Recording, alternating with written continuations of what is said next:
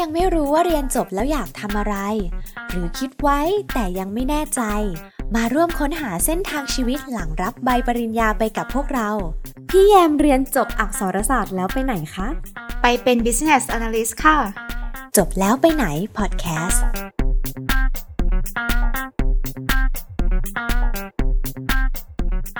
สวัสดีค่ะคุณผู้ฟัง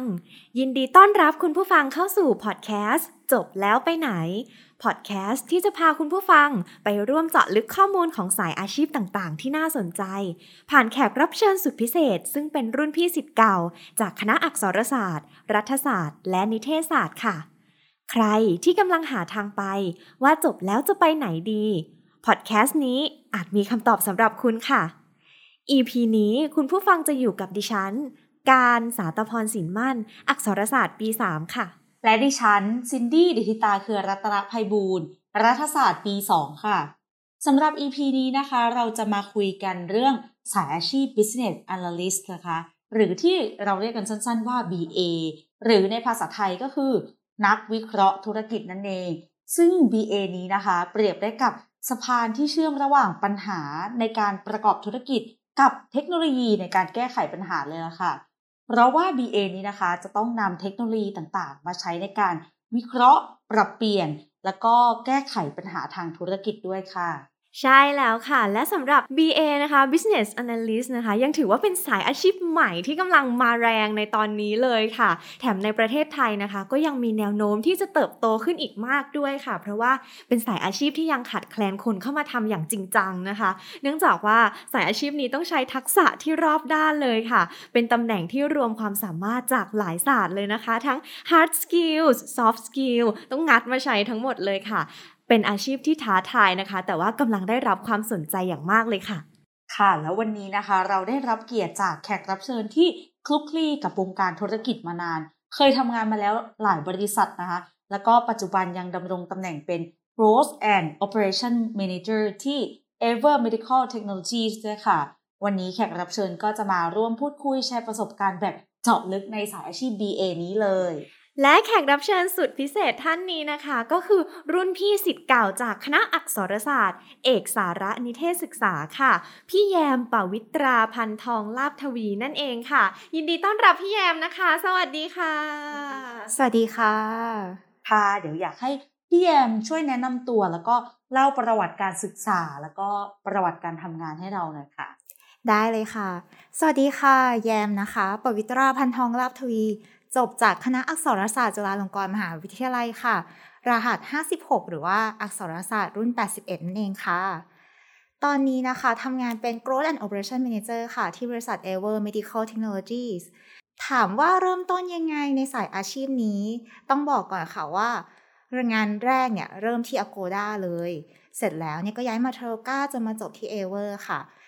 ซึ่งสายของ Business Analyst เนี่ยต้องเรียกว่าเป็นสายที่ น่าสนใจ แล้วก็ไม่ได้จำเป็นต้องชื่อว่า Business Analyst เท่านั้น เพราะจริง ๆ แล้วงาน Business Analyst เนี่ยค่ะ แฝงอยู่ในทุกอาชีพที่เกี่ยวข้องกับด้านธุรกิจเลยค่ะอืมก็คือพี่แยมเริ่มต้นมาตั้งแต่แรกเลยใช่ไหมคะ จนมาถึงตอนนี้ก็ยังเป็นเอ่อ business analyst อยู่ก็คือตั้งแต่เริ่มต้นนี่เริ่มยังไงคะพี่แยมแล้วก็คือก่อนจะเข้ามาทำงานสายนี้มีการศึกษาแล้วก็เตรียมตัวยังไงบ้างอะคะ ได้เลยค่ะ เริ่มต้นนะคะ เรียกว่าความบังเอิญบวกกับความตั้งใจไปในคราวเดียวกัน เนื่องจากตอนนั้นเนี่ยเราก็เรียนเอกสารนิเทศศึกษา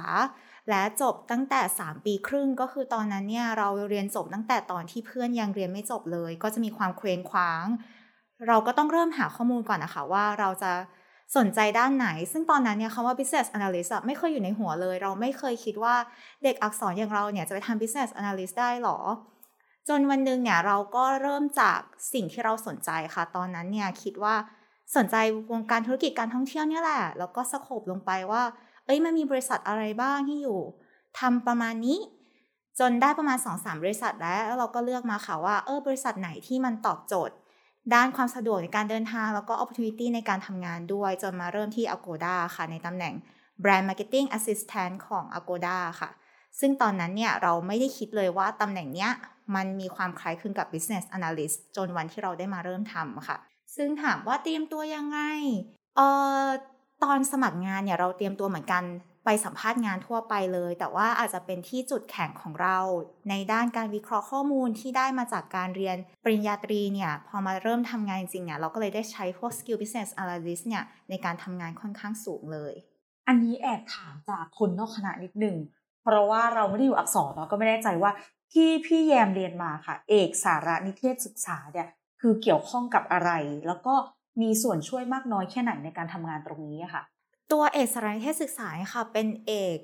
หนึ่งในคณะอักษรศาสตร์จุฬาลงกรณ์มหาวิทยาลัย ซึ่งจะไม่ได้มีได้พบเห็นทั่วไปในมหาวิทยาลัยอื่นมากนัก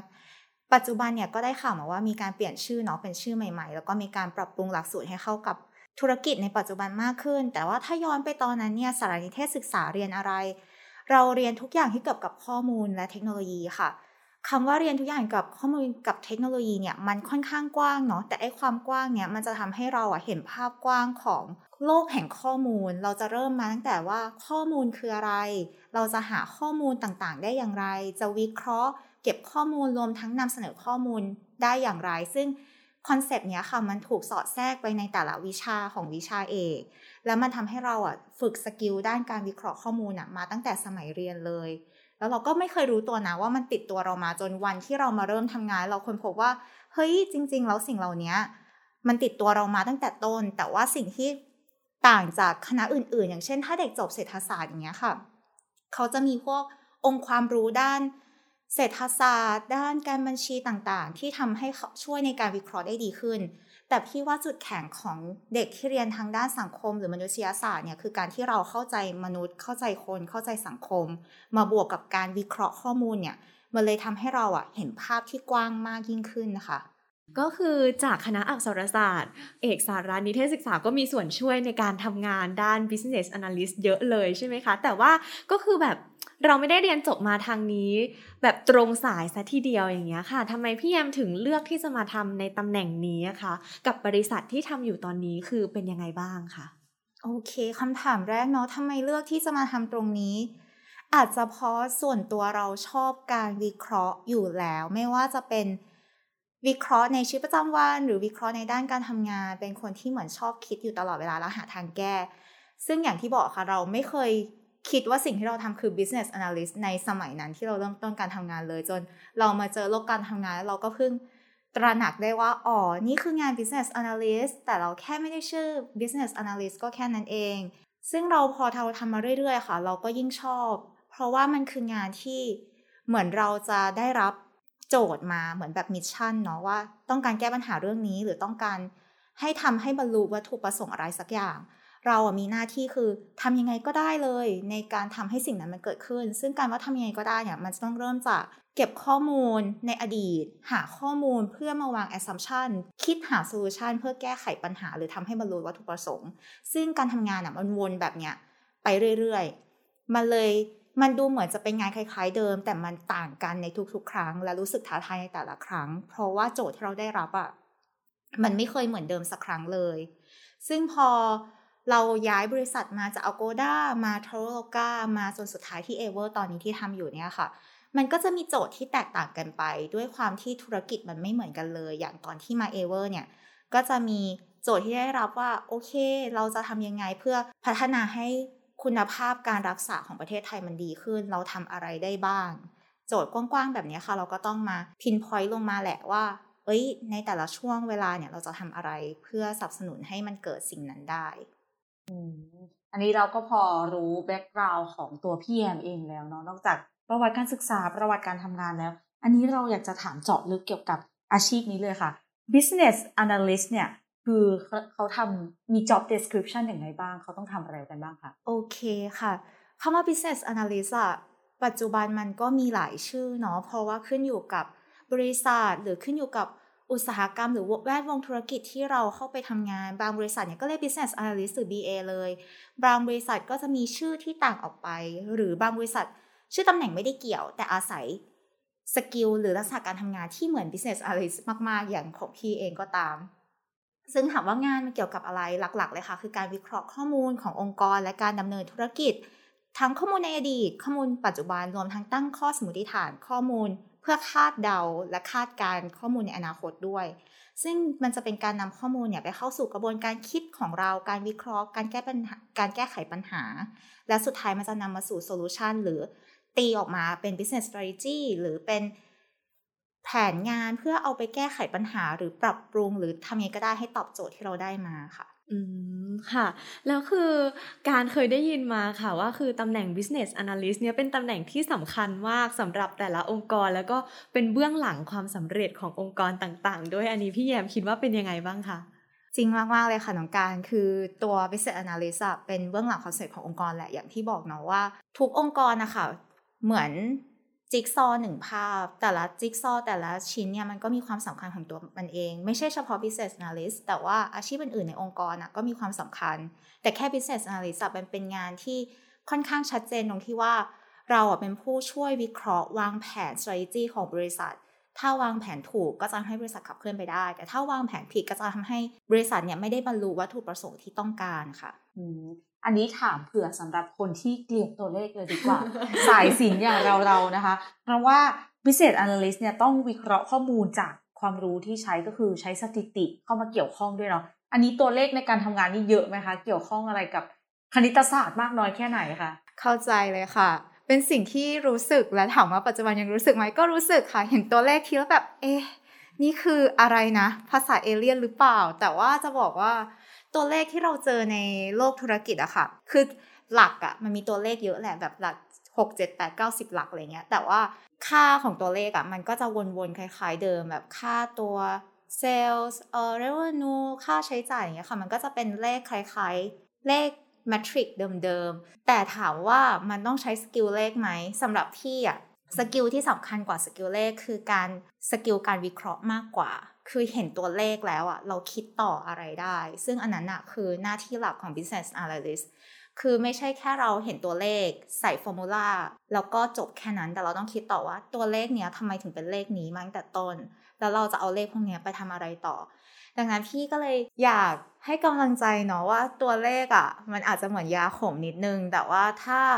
ปัจจุบันมีโปรแกรมมากมายที่ช่วยเราในการคำนวณดังนั้นไม่ต้องกลัวค่ะ เรามาโฟกัส หาเกมเล่นกันดีกว่าว่าจะเอาตัวเลขพวกนั้นเนี่ยไปทำให้มันเป็นโซลูชันหรือแก้ปัญหาในสิ่งที่เราได้รับโจทย์มาได้ยังไง น่าจะสนุกกว่า ก็คือได้ยินพี่ยามพูดถึงคำว่าวิเคราะห์ข้อมูลหลายครั้งมาก ก็เลยอยากจะถามพี่ยามเพิ่มเติมค่ะว่าพี่ยามมีเทคนิคในการแบบตั้งสมมติฐานไหมคะ ในการจะวิเคราะห์ข้อมูลแต่ละครั้ง ว่าเราควรจะเริ่มตั้งโจทย์ยังไงดี จะต้องเริ่มจากตรงไหนก่อนบ้างดีอะคะอย่างแรกเลยค่ะ ตั้งสติ อันนี้จริงๆไม่ใช่ค่ะ เป็นอะไรที่ยากมากๆ โดยเฉพาะเมื่อไหร่ที่เราได้รับโจทย์ใหม่ ๆ ที่เราไม่เคยได้รับอะค่ะ อย่างแรกคืออยากให้ตั้งสติก่อน อย่างที่สองก็ค่อยเริ่มตั้ง ต้องถามตัวเองค่ะว่าโจทย์ที่เราได้รับมาคืออะไร ตีโจทย์ให้แตกก่อน ก่อนที่เราจะดำดิ่งลงไปในโลกของข้อมูลอะมานั่งคุยกับตัวเองก่อนว่า ตอนนี้เรากำลังทำอะไร โจทย์ของเราคืออะไรแล้วก็ลิสต์คำถามย่อยๆอะค่ะว่า เรากำลังหาอะไรบ้างนะ และอะไรที่จะมาช่วยตอบคำถามเหล่านี้ ซึ่งสิ่งเหล่านี้ค่ะมันก็คล้ายๆกับการตั้ง assumption แหละ แต่ให้เหมือนตั้งเป็นคำถามแล้วก็ list down ลงมาเรื่อยๆเรื่อยๆเรื่อยๆแล้วสุดท้ายค่ะคำถามมันจะนำหรือไกด์เราไปบอกเองว่า เฮ้ย เราต้องไปดูข้อมูลส่วนไหนของบริษัท แล้วเราจะต้องวิเคราะห์ยังไงต่อ อันนี้แหละค่ะคือจุดเริ่มต้นที่พี่คิดว่าตั้งคำถามและสโคปดาวลงไปเรื่อยๆ น่าจะเป็นจุดเริ่มต้นที่ง่ายที่สุดในการทำงาน แล้วอย่างนี้พี่แยมคิดว่า business analyst นะคะ ที่ดีจะต้องมีคุณสมบัติอะไรบ้างคะ สำหรับพี่ค่ะคำว่าดีอะมันก็ค่อนข้างเป็นนามธรรมเนาะดังนั้นพี่อยากให้เป็นคำว่า business analyst จะมีคุณสมบัติที่เกี่ยวข้อง หรือว่าอะไรที่ช่วยทำให้งาน business analyst เราจะทำให้ได้ดีขึ้น พี่ว่าหลักๆเลยอะค่ะ มันคือการต้องรู้จักการตั้งคำถามและหาคำตอบ คือมันจะไม่ใช่แค่ เห็นตัวเลขแล้วก็จบแต่อย่างที่บอกว่าเราจะต้องมองให้ออกว่า ตัวเลขนี้มายังไง เช่น เห็นตัวเลข 1 ล้านในบัตเจตอย่างเงี้ยค่ะทำไมมันเป็นเลข 1 ล้านนะ มันเกิดมาจากอะไรทำไมมันไม่เป็น 2 ล้านล่ะทำไมไม่เป็น9ก้าแสนละอะไรเงี้ยค่ะ คือมันเริ่มจากการตั้งคำถามตรงนั้นอะและคนที่จะตอบมันได้อะมันอาจจะเป็นเราเองที่เราต้องไปหาข้อมูลเพิ่มเติม หรือเป็นการถามหาคนอื่น ดังนั้นนะพี่ว่าตรงเนี้ยเป็นคุณสมบัติหลักเลยที่จะต้องมีคือการตั้งคำถาม หาคำตอบ แล้วก็ ประยุกต์เอาคำตอบที่เราได้มาเนี่ยไปสร้างเป็นโซลูชันหรือวิธีแก้ปัญหาให้ได้ อันดับที่สองเลยที่สำคัญคือรู้จักการเรียงลำดับความสำคัญของงาน หรือที่เขาเรียกกันว่า prioritization ถามว่าทำไมถึงสำคัญ ด้วยความที่งานของ business analyst ค่ะ เขาจะมองว่าเหมือนผู้วิเคราะห์ข้อมูลหลักขององค์กรเลยเนาะหรือเป็น consult เขาจะเรียกว่าบางบริษัทก็จะมองว่า เป็นที่ปรึกษาหรือ consult ของทีมของบริษัท ดังนั้นนะโปรเจกต์ที่เราได้รับมาจะค่อนข้างเยอะ ดังนั้นเราจะต้องมาเริ่ม prioritize งานของตัวเองว่า เอ้ย เราต้องดูข้อมูลตัวไหนก่อน วิเคราะห์ข้อมูลตัวไหนก่อน ตัวนี้แหละค่ะค่อนข้างสำคัญมากๆ อันดับ3เนี่ยพี่ยกให้ด้านไอ้นี่เลยการสื่อสารและประสานงานกับคนอื่น ผู้วิเคราะห์ข้อมูลที่ดีอะค่ะ หลาย ๆ ครั้งเนี่ยสิ่งที่ขาดหายไปคือการนำแผนที่เราคิดอะมาทำให้เกิดขึ้น เราจะไม่ได้จบกันแค่ที่ว่า อ๋อ ฉันคิดแผนเสร็จแล้ว แล้วทีมอื่นเอาไปทำแต่ business analyst หลายที่ค่ะ จะต้องเป็นคนเอาแผนเนี้ยไปทำให้กันให้มันเกิดขึ้น ซึ่งการเอาแผนที่เราคิด ไปทำให้มันเกิดขึ้นเนี่ยมันต้องอาศัยการอธิบายให้คนเข้าใจ อธิบายว่าแผนนี้มันเป็นยังไงสถานการณ์ในอดีตมันเป็นยังไง และเรากำลังทำอะไร รวมทั้งประสานงานและโน้มน้าวให้คนนะทำตามแผนที่เราวางไว้ เพราะมันก็ไม่ง่ายเนาะเหมือนสมมติแผนเราต้องไปโน้มน้าวทีม Marketing โน้มน้าวทีม Product Development ซึ่งเราไม่ได้อยู่ในทีมเขาเราไม่ได้เกี่ยวอะไรกันทำไมเขาต้องฟังเราอะไรอย่างเงี้ยค่ะ ซึ่งสิ่งเหล่านี้มันจะ ต้องอาศัย skill การโน้มน้าวการพูดคุยและการประสานงานที่เรียกว่าต้องรู้จักคนเยอะๆเหมือนกัน ใช่ ซึ่งการรู้จักคนเยอะๆเนี่ยก็จะเป็น skill สุดท้ายเลยอะหรือคุณสมบัติคือการที่เข้าใจผู้อื่นและเห็นใจผู้อื่น เพราะว่าด้วยความที่งานนะคะ มันเกี่ยวข้องกับคนเยอะการเข้าใจคน เข้าใจว่าเขาทำงานอะไร เข้าใจว่า ตอนนี้เราอยู่จุดไหนของแผนงานแล้วเนี่ย ก็เป็นอีกส่วนหนึ่งเหมือนกันที่ โดยส่วนตัวพี่คิดว่า business analyst จะต้องมี ไม่ใช่มีแค่ฝั่งของตัวเองเนาะคุณสมบัติของตัวเองแต่ต้องมีคุณสมบัติที่จะไปติดต่อกับคนอื่นให้ได้ดีด้วยก็คือเริ่มเลยจากตั้งคำถาม หาคำตอบวิเคราะห์ใช่ไหมคะ แล้วก็ prioritize งานให้ถูกต้องสื่อสารกับคนอื่นให้เก่งด้วย เป็นศาสตร์รอบด้านที่มารวมกันอยู่ในตำแหน่ง business analyst เลยนะคะ ทีนี้คุณผู้ฟังส่วนใหญ่ของเราจะเป็นเด็กสายศิลป์ค่ะ พี่แอมก็เลยอยากจะสอบถามเผื่อทุกๆ คนที่ฟังอยู่นิดนึงว่าอาจจะมีความกังวลกันในเรื่องที่งาน business analyst จะต้องใช้ technical skills ต่างๆ มากน้อยแค่ไหน คือถ้าเราเด็กสายศิลป์ไม่ได้มีสกิลที่เฉพาะทางในด้านนี้ค่ะ เราจำเป็นจะต้องไปเรียนรู้ หรือว่าศึกษาด้านนี้เพิ่มเติมมากน้อยแค่ไหนอะค่ะจริง ๆ พี่ว่า technical skill อะค่ะ เป็นสิ่งที่เราเรียนรู้เพิ่มเติมได้จากการเรียนในมหาวิทยาลัย หรือการแม้แต่การทำงานปีแรกๆค่ะ เราสนใจด้านไหนแล้วก็เรียนเพิ่มเติมได้ อย่างที่บอกว่าสิ่งที่สำคัญที่สุดสำหรับ business analyst เลยอะคือสกิลการวิเคราะห์ข้อมูล และการเอาข้อมูลมาใช้ให้เกิดประโยชน์ technical skill เป็นหนึ่งskill ที่ช่วยสนับสนุน เช่น ถ้าสมมติว่าเราสามารถใช้โปรแกรมต่างๆ ช่วยในการวิเคราะห์ข้อมูลได้ เราก็จะทำงานได้ไวขึ้นออได้ข้อมูลที่ถูกต้องมากขึ้น อย่างเช่น เรารู้วิธีการใช้โปรแกรม Google Data Studio Power BI Tableau ซึ่งเป็นเหมือนฐานข้อมูลและเป็น dashboard ที่ช่วยให้เราวิเคราะห์ข้อมูลเนี่ยมันจะทำให้งานเราอะเป็นไปอย่างราบรื่นแล้วก็ง่ายมากขึ้น ดังนั้นพี่เลยมองว่าการที่เรารู้ technical skill อะค่ะ มันจะช่วยสนับสนุนให้การทำงานเราอะดียิ่งขึ้น แต่ถามว่าถ้าทำไม่เป็นเลยจะต้องยังไง จริง ๆ ปัจจุบันนะคะโลกมันค่อนข้างกว้างแล้วเนาะมันจะมีคอร์สเรียนต่างๆ ทั้งออนไลน์ หรือว่าเป็นเหมือน short course สั้น ๆ ให้เราไปลงเรียนนะคะ ซึ่งก็อยากแนะนำว่าถ้าสนใจจริง ๆ หลังจากทำงานไปสักพักหนึ่งแล้วก็อาจจะมาหา technical skill ต่างๆ ที่คิดว่าจะช่วยสนับสนุนการทำงานของตัวเองอะมาเรียนเพิ่มเติมเอาก็ได้ ไม่ต้องห่วงค่ะเรา การเรียนรู้ไม่มีวันสิ้นสุดเนาะสนใจด้านไหนก็เรียนเพิ่มเติมไปเลย จริงค่ะก็คือว่าตอนนี้ถ้าใครสนใจก็รีบพัฒนา technical skill ของตัวเองนะคะ คือเราไม่ไม่ได้ต้องใช้แบบขั้น advanced ขนาดนั้น แต่ว่าเอาในระดับพื้นฐานที่จะช่วยสนับสนุนงานเราได้ ทีนี้ก็อยากจะถามพี่แอมเพิ่มเติมนอกเหนือจาก technical skills แล้วค่ะ ความรู้ในด้านโลกธุรกิจ วงการธุรกิจต่างๆอย่างเงี้ยค่ะ หรือว่าเออเราจะทำงานไปด้านท่องเที่ยว หรือจะทำไปด้านการแพทย์เราจำเป็นที่จะต้องรู้ข้อมูลในสายงานนั้นก่อนที่จะเข้าไปทำงานมากน้อยแค่ไหน คือจำเป็นจะต้องมุ่งเป้าแล้วรีบหาค้นหาตัวเองตอนนี้เลยไหมคะ จริงๆ ถ้ามีความรู้พื้นฐานอยู่แล้วอะค่ะ ก็ถือว่าเป็นเหมือนเหมือนเรามีภาษีภาษีดีกว่าใช่เหมือน แต่ว่าพี่ว่าที่สำคัญมากกว่าความรู้อะคือความสนใจหรือที่บางคนเขาเรียก passion เนาะ คือมันความสนใจมันก็มีหลายระดับ แต่พี่ว่าถ้าเราเริ่มทำงานในแวดวงที่เราสนใจอะมันจะทำให้เราอะอยากหาข้อมูลเพิ่มเติม อยากเรียนรู้เพิ่มเติมอย่างของพี่อะค่ะ พี่ก็สนใจด้านการท่องเที่ยวเป็นทุนเดิม คือไม่ใช่แค่ชอบท่องเที่ยวเนาะพี่ว่าใครๆก็น่าจะชอบท่องเที่ยวแต่ว่าพี่อะชอบธุรกิจการท่องเที่ยวทั้งอุตสาหกรรมการท่องเที่ยวเลยแบบชอบอยู่แล้วเราก็ชอบด้านการแพทย์ด้วยด้วยความที่เหมือนเติบโตมากับบ้านที่แบบเป็นหมอทางบ้านอะไรอย่างเงี้ย เราก็เลยรู้สึกว่า เอ้ยมันเป็นวงการที่เราสนใจ แล้วเราก็พอจะมีอินพุตหรือความรู้บางส่วนเพิ่มเติม แล้วเราก็ชอบหาข้อมูลด้านนี้อยู่แล้วอะค่ะ ก็เลยคิดว่าจริง ๆ มันจำเป็นไหมว่าจะต้องแบบกระโดดเข้าไป พี่ว่าอาจจะไม่ต้องถึงแบบซีเรียสว่าหูต้องหาข้อมูลเยอะๆ แต่ว่าอยากให้มองมันและเหมือนกับการที่เราเล่นโซเชียลมีเดียทุกๆวันนะคะ ก็คือปกติเราอาจจะเล่น TikTok ใช่ไหม Facebook Twitter ถ่ายถ่ายไป ก็อาจจะไปถ่ายทวิตเตอร์ที่เกี่ยวกับด้านการท่องเที่ยว เช่น CEO ของโรงแรม หรือถ้าด้านการแพทย์ก็ดูว่าตอนนี้วงการพยาบาลวงการสาธารณสุขเขามีอัปเดตยังไง คือเหมือนเราก็กด follow สิ่งเหล่านั้นไว้อะค่ะ แล้วทำให้มันเป็นหนึ่งในชีวิตประจำวันเรา เก็บไปเรื่อยๆ เก็บไปเรื่อยๆเหมือนกับการที่เรามีคลังคำศัพท์ในหัว จนวันหนึ่งที่เราจะต้องไปทำงานในแวดวงเหล่านั้นนะคะ เราก็จะมีตัวเนี้ยเหมือนเป็นชั่วโมงบินที่เราเก็บมาเบื้องต้น ตั้งแต่เด็กหรือตั้งแต่สมัยเรียน ที่จะช่วยให้การทำงานของเราเนี่ย เราจะเข้าใจเซนส์ของธุรกิจนั้นได้ง่ายมากขึ้นก็คือเริ่มจากความชอบของเราเองนี่แหละ แล้วก็ทำให้มันเป็นชีวิตประจำวันของเราเนาะแล้วอยากจะถามพี่แยมค่ะว่า ตั้งแต่ทำตำแหน่ง business analyst มาเนี่ย พี่แยมชอบอะไรในงานนี้มากที่สุด แล้วก็คิดว่าสิ่งไหนเนี่ยที่เป็นส่วนที่ท้าทายที่สุดเลย ในการทำงาน BA นี้ค่ะ ที่ชอบที่สุดคือการได้วิเคราะห์และหาทางแก้ค่ะ อาจจะเป็นคนที่ชอบแก้ปัญหาด้วยมั้ง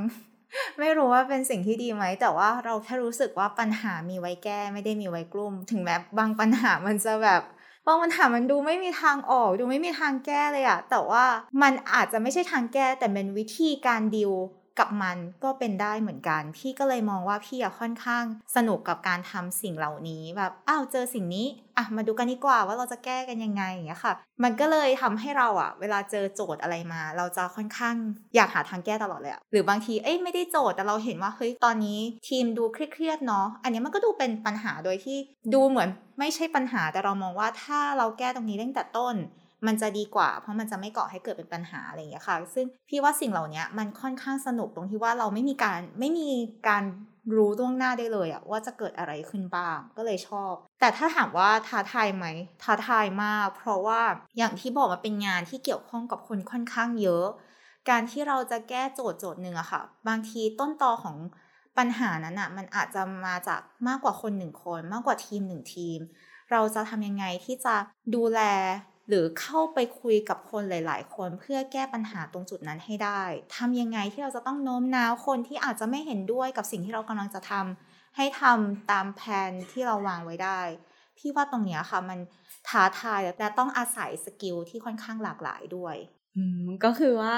ชอบมากเลยค่ะ ที่พี่ยามบอกว่าปัญหามีไว้แก้ไม่ได้มีไว้กลุ่มนะคะ เพราะว่าส่วนตัวเองการก็คิดเหมือนกันว่า ทุกปัญหามีทางออกเสมออยู่ที่ว่าเราจะรับมือแล้วก็วิเคราะห์หาข้อมูลกับมันยังไง ใช่พี่การทุกปัญหามีทางออก เพราะว่าถ้าไม่มีทางออกก็ให้ออกทางที่เข้ามาใช่ค่ะจัดไปหนึ่งมุกนะคะ ค่ะทีนี้ถามพี่แยมต่อดีกว่าค่ะ ก็คือทราบมาว่าพี่แยมก็เคยทำงานในตำแหน่ง Associate Revenue and Growth Manager ใช่ไหมคะ พี่แยมเคยดูแลตลาดทั้ง 4 ประเทศเลย เลยคิดว่าน่าจะเป็นเรื่องที่ก็ค่อนข้างจะยากแล้วก็ท้าทายอยู่เหมือนกันนะคะ มีวิธีการรับมือแล้วก็พัฒนาตัวเองอย่างไร ให้เราแบบสามารถดูแลสเกลใหญ่ขนาดนี้ได้ค่ะ ได้ค่ะ ตอนนั้นเนี่ยก็ทำเป็น Revenue and Growth Management ของ t a r o g a โดยดูที่ Product t o r o g a Experience นะคะ จะเรียกว่าท้าทายไหม ต้องเรียกว่าท้าทายมากๆ มาก ๆ เลย คือตอนนั้นน่ะ ตอนแรกที่ทำ t a r o g a ก็อยู่แผนก Marketing เนี่ยแหละค่ะ ก็ใช้ความ Business Analyst ของตัวเองการทำ Marketing เพราะว่ามันจะต้องวางแผนการตลาด วิเคราะห์ข้อมูลด้านการตลาดอยู่แล้ว จนมาวันหนึ่งเราได้ scale up ขึ้นมาทำ business ภาพรวม คือ revenue and growth management นะคะ จริง ๆ มันก็คือการดูแลธุรกิจในมุมกว้างขึ้น คือตอนที่เราทำ marketing เนี่ยมันก็จะดูแค่การตลาดเนาะแต่พอมาเป็น revenue and growth เนี่ยเราจะต้องดูทั้งการตลาดดูด้าน product ด้าน engineer หรือด้าน customer service คือดูแลทุกๆ แผนกในบริษัท เพราะแต่ละแผนกเนี่ยก็จะเป็นส่วนหนึ่งที่จะช่วยทำให้บริษัทโต หรือว่าไม่โตได้ แล้วคราวนี้พอเราต้องมาดูสเกลที่ใหญ่มากขึ้น อันนี้ก็ท้าทายอันดับเป็นส่วนหนึ่งแล้ว แล้วเราดันได้รับมอบหมายให้ดูแลประเทศสี่ประเทศ ซึ่งตอนนั้นก็จะเป็นประเทศไทย เวียดนาม มาเลเซีย และฟิลิปปินส์อันนี้ก็เลยเหมือนยิ่งทวีคูณความท้าทายขึ้นไปอีก เพราะว่าตัวเนื้องานนะคะเราก็ไม่เคย scale up ขึ้นมาดูภาพรวมขนาดนั้นแล้ว มันก็จะมีข้อมูลใหม่ ๆ ที่เราไม่เคยรู้จักเลย แล้วบอกตรงเราไม่ได้เรียนสาย business finance หรือ accounting มาเลย เราต้องมาเจอดูตัวเลขการ forecast งบประมาณการวางแผนให้ค่าใช้จ่ายต่างๆ มันเป็นไปตามที่เราคาดไว้เนี่ย มันก็ยากอยู่แล้ว แล้วพอเราจะต้องนำแผนพวกนี้ไปคุยกับหลาย ๆ ประเทศอะคะ่ะคนแต่ละประเทศก็จะมีความแตกต่างกัน สถานการณ์ในแต่ละประเทศก็มีความแตกต่างกัน อย่างเช่นสถานการณ์โควิดอย่างเงี้ยค่ะ ใน 4 ประเทศเนี้ยก็จะมีช่วงที่ up and down คนละช่วงกัน ผลกระทบที่เกิดขึ้นต่อธุรกิจก็แตกต่างกันทำให้เราอะจะต้องเข้าใจตัวเนเจอร์ของงานแต่ละประเทศ และที่สำคัญคือเราต้องเข้าใจคนที่เราทำงานด้วยในแต่ละประเทศ พี่เลยบอกว่า BA อะมันสำคัญมาก ๆ นะ ด้าน communication skill และความเข้าใจคน เพราะว่าคนที่ทำงานในประเทศนั้นๆนะคะเป็นรีซอสสำคัญของเราเลย เป็นทรัพยากรสำคัญในการทำงาน เขาคือคนที่จะทำให้แผนของเราลุล่วง เราจะทำยังไงให้การทำงานอะ่ะเป็นไปได้ด้วยดี เขาอยากทำงานให้เรา เขาอยากแชร์ข้อมูลให้เรา ซึ่งสิ่งเหล่านี้ค่ะ มันจะทำให้งานอะ่ะมันมีความดินามิกอยู่ตลอดเวลาแล้วกัน ซึ่งถ้าเรา manage มันได้ไม่ดีอะค่ะ มันก็จะกลายเป็นว่าจากความ สนุกในงานมันจะกลายเป็นความเครียด เพราะว่าเราไม่สามารถพูดคุยกับคนต่างชาติได้ ดังนั้นข้อจำกัดอะพี่ว่ามันไม่ใช่แบเรียร์ด้านภาษา แต่มันคือด้านความเข้าใจคนมากกว่า ส่วนด้านเนื้องานพี่ว่ามันเป็นสิ่งที่เมื่อเวลาผ่านไปหรือเราค้นคว้าข้อมูลเรื่อยๆอะค่ะมันจะให้เราเข้าใจมากขึ้น แต่ด้านคนนี่แหละที่ต้องอาศัยการพัฒนาและเข้าใจตัวเราเองและเข้าใจคนอื่นอยู่เรื่อยๆแล้วอย่างนี้ พี่แยมมีวิธีการพัฒนาตัวเองยังไงบ้างคะในการจะรับมือปัญหาต่างๆ เหล่านี้ เรียกว่าพัฒนาตัวเองอยู่ทุกวันแล้วก็หาที่ปรึกษาที่ดีให้กับตัวเองค่ะ เนื่องจากโลกการทำงานนะเราไม่เหมือนโลกสมัยเรียนเลย สมัยเรียนเราจะมีอาจารย์ที่ปรึกษามีเพื่อนคอยให้คำแนะนำ แต่เมื่อเราทำงานแล้วเนี่ยเพื่อนที่เคยคุยกับเราได้ก็จะเริ่มคุยไม่ได้เนาะเพราะเราทำงานกันคนละอาชีพ คนละธุรกิจกัน ดังนั้นเราต้องหาคนที่เราอะไว้วางใจในบริษัทที่อาจจะมีความซีเนียมากกว่า มีชั่วโมงบินมากกว่าปรึกษาเขาว่าเราเจอสิ่งนี้เราจะทำยังไงได้บ้าง ซึ่งที่ใช้คำว่าที่ปรึกษามากกว่าคำว่าเจ้านายเนาะเพราะว่ามันไม่ได้จำเป็นว่า เราจะต้องปรึกษาสิ่งเหล่านี้กับเจ้านายเราเท่านั้น ถ้าเรามีรุ่นพี่หรือว่าแม้แต่คนรุ่นเดียวกันให้เราปรึกษาได้ค่ะ มันจะเหมือนเป็นการแลกเปลี่ยนความคิดและพูดคุยว่าปัญหาเนี่ยมันจะทำยังไงได้บ้างมากกว่า ซึ่งพี่ว่าตรงนี้สำคัญ รวมทั้งการค้นคว้าความรู้เพิ่มเติมของตัวเองอะค่ะ ก็เป็นอีกส่วนที่ช่วยพัฒนาตัวเอง ไม่ว่าจะเป็น Google พี่รู้สึกว่า Google คือขุมทรัพย์ทางความรู้ ใส่คีย์เวิร์ดให้ถูกต้องหลังจากนั้นเนาะจะได้ข้อมูลทุกอย่างที่ตัวเองอยากได้ Google เยอะๆ หาข้อมูลเยอะๆ ฟังพอดแคสต์อย่างเช่นพอดแคสต์อันนี้ขายของใช่ค่ะว่าทำไมถึงแนะนำฟังพอดแคสต์เนื่องจากเหมือนชีวิตประจำวันเราค่อนข้างยุ่งเนาะแล้วระหว่างสมมุติระหว่างทำกับข้าวรดน้ำต้นไม้ หรือระหว่างเดินทางระหว่างช้อปปิ้งอย่างเงี้ย ส่วนใหญ่พี่ก็จะเหมือนใส่หูฟังก็ฟังพอดแคสต์ไปด้วย เป็นการเหมือนเติมอาหารให้สมองไปเรื่อยๆแล้วก็จะเลือกฟังช่วงนั้นเราอยากรู้เรื่องอะไรก็จะฟังเรื่องนั้นเยอะ อย่างเช่นช่วงนี้พี่อยากทำ marketing plan ให้มันดีขึ้น ก็จะฟังว่าเฮ้ยมันมีเทคนิคการทำ marketing plan ยังไง หรือการทำ revenue optimization มันยังไงบ้างเนี่ยค่ะ เราก็เลือกฟังไปเลยจาก YouTube จาก Spotify หรือจาก Podcast Hub ต่างๆ ทั้งไทยและต่างประเทศเลย และที่สำคัญสำคัญมาก ๆ ที่พี่รู้สึกว่ามันยังไม่ล้าสมัยคือการอ่านหนังสือ ซึ่งหนังสือเนี้ย ปัจจุบันก็มีคนรีวิวค่อนข้างเยอะเนาะว่า เอ้ยเล่มไหนดีได้ยังไงสำหรับพี่อะอ่านไปเถอะอ่านที่เราสนใจหรืออาจจะต้องฝืนอ่านที่เราไม่สนใจแต่มันแต่เราคิดว่ามันจะเป็นประโยชน์กับเราในทางใดทางหนึ่ง อยากให้อ่านเยอะๆ เพราะว่าหนังสือทุกอย่างอะค่ะ มันก็คืออาหารของสมองเหมือนกัน และหลาย ๆ ครั้งหนังสือก็เป็นสิ่งที่ทำให้เรามองเห็นด้านใหม่ ๆ ที่เราไม่เคยได้เห็น เพราะว่าบางทีการที่เราเสิร์ช Google หรือเสิร์ชพอดแคสต์อะ เราเบสตามสิ่งที่เราต้องการจะหาใช่ไหมคะ แต่หนังสือเนี่ยบางทีเราเลือกมันขึ้นมา คิดว่ามันจะตอบโจทย์เราด้านเนี้ย แต่สุดท้ายหนังสือมันให้ข้อคิดหรือให้ความรู้มากกว่าที่เราคาดไว้ตอนแรกด้วยซ้ำก็เลยอยากสนับสนุนให้ว่าหนังสือยังเป็นคลังความรู้ที่สำคัญอยู่นะคะก็คือตอนนี้มีช่องทางในการหาความรู้มากมาย มีช่องทางใหม่ ๆ เกิดขึ้นมา ช่องทางเดิมๆอย่างหนังสือก็ยังคงคุณค่าอยู่เหมือนเดิมนะคะ เพราะฉะนั้นการหาความรู้เนี่ยไม่ใช่เรื่องยากอีกต่อไปเนาะขอแค่เราสนใจแล้วก็ตั้งใจที่จะใฝ่หามัน เชื่อว่าก็จะได้รับความรู้กลับมา เพื่อนำไปสนับสนุนงานของเราต่อได้ ใช่ค่ะต อนนี้พี่แอมก็ได้แนะนำอะไรต่างๆ หลายอย่างมากเลย ตอนนี้เราอยากจะถามเกี่ยวกับเปรียบเทียบการทำงานดีกว่า เพราะว่าพี่แอมมีประสบการณ์ในการทำงานหลากหลายที่แล้วก็ตำแหน่งแตกต่างกันไปเนาะอยากจะถามว่าทำไมพี่แอมถึงย้ายจากตำแหน่ง Marketing อะค่ะมาเป็นตำแหน่ง Revenue and Growth ตอนนี้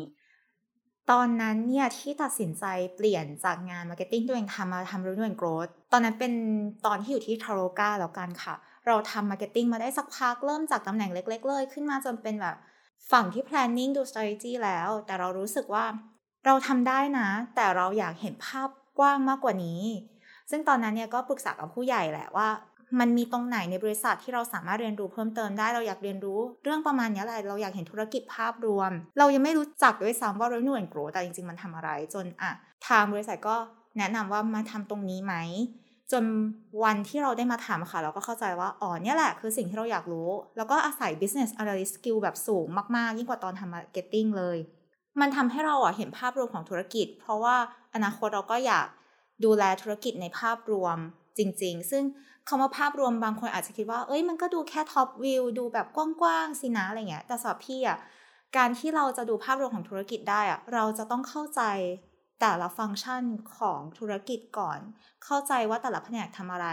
เราโดยเฉพาะอย่างเราเคยทำ marketing ตั้งแต่ junior level เลย มันจะทำให้เรายิ่งเข้าใจว่า อ๋อทำไมคน marketing เขาถึงคิดแบบนี้ทำไมเขาถึงไม่เห็นด้วยกับแผนเราอย่างเงี้ยค่ะ ดังนั้นพี่เลยมองว่าการทำ revenue growth อะเหมือนเป็น stepที่ก้าวขึ้นไปจาก marketing ที่จะทำให้เราอะเข้าใจธุรกิจในภาพรวมมากขึ้น ก็รู้สึกว่า เอ้ย มันก็ตอบโจทย์เราดีนะ จนมาทำที่ Ever ค่ะ ก็จะมาดูเป็น growth and operation คือชื่อมันไม่เหมือนกัน ต้องบอกว่าในโลกธุรกิจอะมันมีชื่อเยอะมากมากๆเลยดังนั้นก็เลยอยากให้โฟกัสที่เนื้องาน ซึ่งตัว growth and operation manager ที่ Ever ค่ะ พี่ก็ยังทำงานคล้ายๆรุ่นวัน growth นะ แล้วก็มีความ marketing มาผสมด้วยเหมือนกัน ก็ดูสองขาเหมือนเมื่อก่อนเลย ก็จะทำให้เราเห็นภาพรวมธุรกิจ และทำยังไงก็ได้ให้ธุรกิจเราโตขึ้น พี่แยมเคยทำสาย marketing มาก่อนใช่ไหมคะ ก็เลยอยากจะถามว่า business analyst ในสาย marketing อะค่ะ กับสาย revenue and growth มีข้อแตกต่างในการทำงานอย่างไรบ้างคะพี่ว่าพื้นฐานนะคะไม่ต่างกัน fundamental ของการเป็น business analyst เหมือนเดิม คุณสมบัติต่างๆ ที่เล่าไปก็ยังเหมือนเดิมที่เราจำเป็นต้องมี แต่ต่างกันตรงที่ว่าโจทย์หรือเรื่องราวที่เราเจอในแต่ละวันนะคะ จะต่างกัน เช่นตอนทำ marketing อะมันก็จะโฟกัสที่ว่า เอ้ยผลของแคมเปญเป็นยังไง ยอดเซลล์เป็นยังไงทำโฆษณาต่างๆ แล้วผลเป็นยังไงต้องแก้ไขตรงไหนค่ะ ดังนั้นชุดข้อมูลที่เราจะเห็นในแต่ละวันมันจะเป็นพวกชุดข้อมูล ยอดขายยอด engagement ยอด traffic ซึ่งเราต้องเอาค่าพวกนั้นอะมาวัดผลแหละ แล้วก็มาดูว่าเราจะทำยังไงเพื่อพัฒนาแคมเปญหรือโปรโมชั่นเราให้ดีมากขึ้น ในขณะที่ revenue growth อะค่ะ มันจะดูกว้างมากขึ้น เราจะไม่ได้สน เราจะไม่ได้เจาะแค่ marketing ต่อไป แต่เราต้องไปดูด้วยว่า เอ้ย marketing มันก็มี cost มี revenue generate ในส่วนหนึ่ง แต่จริง ๆ แล้วบริษัทอะมันก็ยังมี cost ในส่วนอื่น ๆ หรือค่าใช้จ่ายจากแผนกอื่นอีก เราก็จะต้องไปวิเคราะห์ข้อมูลของแผนกอื่น ไม่ว่าจะเป็นค่า web maintenance cost customer operation cost หรือแม้แต่ค่าใช้จ่ายด้านทรัพยากรบุคคลอย่างเงี้ยค่ะ เราก็ต้องเข้าไปดูในแต่ละส่วนพวกนั้น ซึ่งมันจะเป็นชุดข้อมูลที่กว้างมากขึ้น เห็นได้หลายแองเกิลมากขึ้น ก็จะมีความท้าทายในคนละรูปแบบ แล้วก็ความสนุกในคนละรูปแบบมากกว่าแล้วก็นอกจากตำแหน่งจะแตกต่างไปแล้ว จริง ๆ คือสายต่างกันไปมาก ๆ เลย เพราะว่าจากเดิมทำงานในสายท่องเที่ยวใช่ไหมคะ ตอนนี้มาทำงานในสายการแพทย์แล้ว อยากจะให้พี่แยมเปรียบเทียบให้คุณผู้ฟังเห็นภาพหน่อยค่ะว่ามันต่างกันแค่ไหนคะต่างกันแค่ไหนพี่ว่ามันมีความคล้ายและความต่าง ความคล้ายคือสุดท้ายมันเป็นงานที่เห็นทั้งลูปของธุรกิจอย่างการท่องเที่ยวค่ะ เราจะเห็นอุตสาหกรรมการท่องเที่ยวทั้งหมดเลยที่ เริ่มตั้งแต่จองโรงแรม ในโรงแรมเนี่ยก็จะมีพนักงานมากมาย มีหน่วยงานมากมาย ลูกค้าไปถึงโรงแรมก่อให้เกิดอะไร จะเกิดอะไรขึ้นบ้าง เราจะเข้าไปคอมมิวนิเคชกับลูกค้าในสเตจไหนค่ะ มันก็คือเป็นวงโคจรหนึ่งวงเนาะ แต่พอการแพทย์เนี่ย จากวงโคจรที่เป็นที่เราต้องโฟกัสที่โรงแรมมันก็จะเปลี่ยนเป็นโรงพยาบาล จากลูกค้าที่เป็นนักท่องเที่ยวก็เปลี่ยนเป็นคนไข้ จากคนไข้หนึ่งคนเราก็ต้องสนใจว่า รอบครัวคนไข้คือใครค่ะ มันก็จะเป็นวงโคจรอีกรูปแบบหนึ่งที่สำหรับพี่อะ่ะมันต่างกันในแง่ stakeholder หรือคนที่เราดิวด้วย ลักษณะการทำงานที่เราดิวด้วย แต่ความคล้ายคือเราตั้งอยู่บนพื้นฐานที่ว่าเราจะทำยังไงให้ ecosystem เนี้ยหรือ circle เนี้ยมันเป็นไปได้ดีมากยิ่งขึ้น เราจะต้องพัฒนาตรงจุดไหนในวงกลมนี้เพื่อให้ มีการส่งต่อหรือการถ่ายทอดข้อมูลต่างๆ มันเป็นไปได้อย่างราบรื่นมากยิ่งขึ้น อืมโอ้โห ก็คือว่าวันนี้ได้ข้อมูลเจาะลึกในสายงานต่างๆ ทั้งท่องเที่ยว ทั้งการแพทย์รวมไปถึงสายงาน business analyst นะคะ แบบเจาะลึกเลยจากพี่แยมนะคะ ก็เลยอยากจะถามพี่แยมว่า ตอนนี้ค่ะมีคุณผู้ฟัง เชื่อว่าฟังกันมาจนถึงตอนนี้น่าจะเกิดความสนใจในสายงานนี้ขึ้นมาแล้วนะคะ พี่แยมอยากจะฝากอะไรถึงรุ่นน้องที่มีความสนใจเกิดไฟขึ้นมาแล้วค่ะ ตอนนี้อยากจะทำงานในด้าน information science หรือว่างานด้าน business analyst ฝากอะไรดีคะ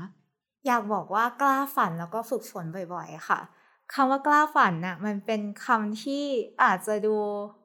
ดิสนีย์มากเลยเนาะแบบดูแบบฝันให้ไกลไปให้ถึงอย่างเงี้ยแต่สำหรับพี่อะพี่ก็เคยเป็นคนที่ไม่กล้าฝันมาก่อน เราคิดว่าเราคงทำได้แค่นี้แหละจนวันนึงก็มีผู้ใหญ่แนะนำมาว่า เราทำไมเราถึงจะทำไม่ได้ล่ะลองฝันดูสิสำหรับพี่อะการตั้งความฝันอะ มันเหมือนเป็นสิ่งที่จะทำให้เราอะ มี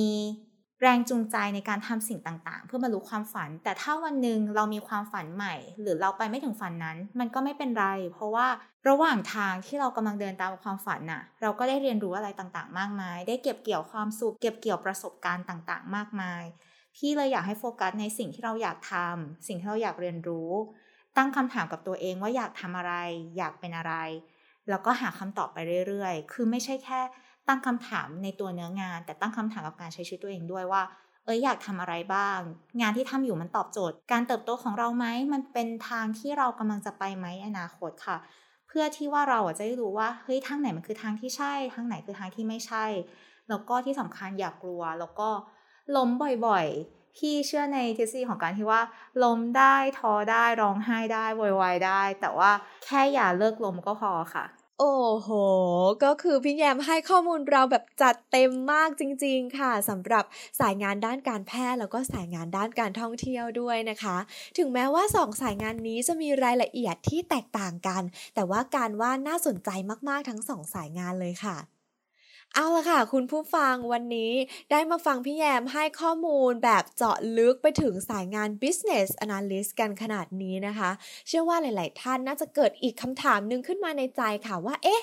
แล้วถ้าเราอยากจะหาประสบการณ์การทำงานจริง ก่อนที่จะเข้าไปลุยในสายงานนี้แบบเต็มตัวนะคะ เราจะสามารถเก็บประสบการณ์ได้จากที่ไหนบ้าง อาจจะเป็นการฝึกงาน internships อะไรต่าง ๆ อย่างเงี้ยค่ะ พี่แยมมีคำแนะนำยังไงบ้างคะ ได้ค่ะ อาจจะเรียกว่าโชคดีด้วยว่าตอนนั้นน่ะเราเรียนคณะอักษรศาสตร์แล้วเอกสารนิเทศศึกษาตอนนั้นเนี่ยมีวิชาฝึกงาน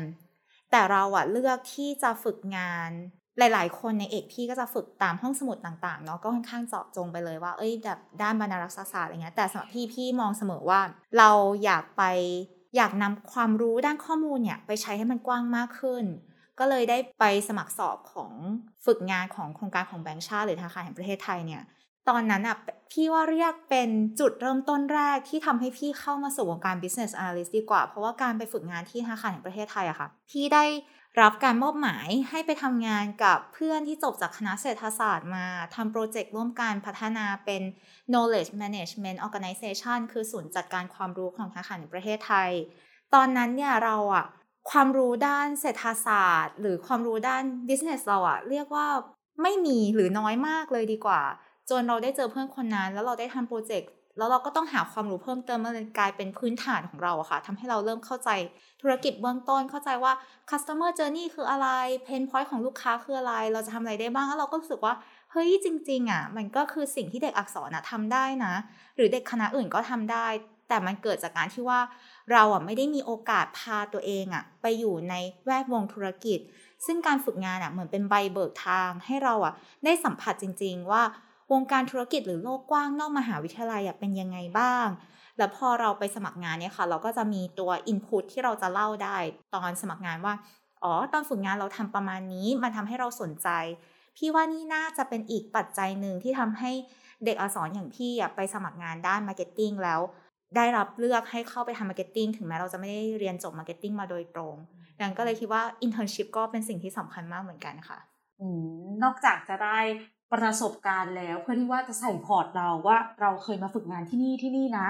นอกจากนี้เรายังinternship เองช่วยเกี่ยวกับว่าเฮ้ยจริง ๆ เราชอบมันแล้วหรือเปล่า ถูกต้องใช่ไหมเป็นการค้นหาตัวเองอืมในอีกรูปแบบหนึ่งว่าสิ่งที่เราชอบเนี่ยเราชอบมันจริง ๆ หรือเปล่า หรือเราอาจจะมีความสนใจในด้านอื่น ๆ เราก็สามารถค้นหาตัวเองได้จากการฝึกงานนั่นเองนะคะ คือวันนี้ได้มาพูดคุยกับพี่แยมเยอะมากเลยนะคะ ก็เลยได้เข้าใจมากขึ้นแล้วตอนนี้เกี่ยวกับสายอาชีพ business analyst นะคะ คือเป็นตำแหน่งที่สำคัญมากเลยเนาะในแต่ละองค์กรคือธุรกิจจะเติบโตไปได้อย่างราบรื่นหรือไม่นะคะ BA ก็ถือเป็นส่วนสำคัญในการขับเคลื่อนเลยทีเดียวค่ะ แถมยังเป็นสายอาชีพที่ใช้ทุกทักษะในเวลาเดียวกันเลยจากที่พี่แยมพูดมาคือ โอ้โห ทั้งความรู้ธุรกิจ เศรษฐศาสตร์ การประสานงานติดต่อกับคนต้องวิเคราะห์มุมกว้างอื่น ๆ อีกมากมายนะคะ เป็นสายอาชีพที่ท้าทายความสามารถสุด ๆ แต่ว่าน่าสนใจแล้วก็น่าเรียนรู้มาก ๆ เลยค่ะใช่แล้วค่ะ แล้วก็ยังเป็นสายอาชีพที่เป็นที่ต้องการของตลาดในตอนนี้มาก ๆ ด้วยนะคะ มาแรงจริง ๆ ค่ะ BA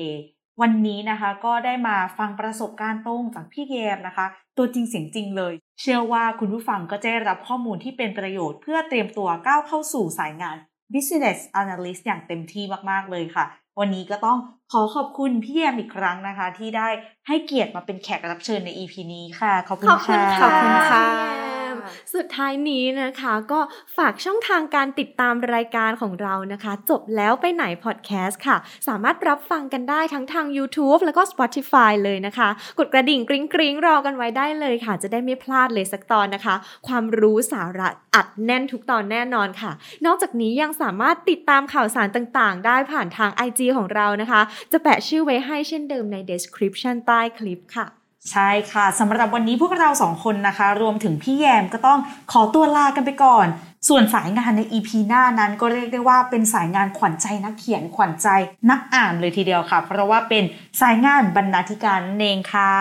ต้องรอติดตามฟัง EP 6 นะคะ ในวันจันทร์ที่ 15 ธันวาคม เวลา 6 โมงเย็นค่ะแล้วพบกันใหม่นะคะใน EP หน้ากับพอดแคสต์จบแล้วไปไหน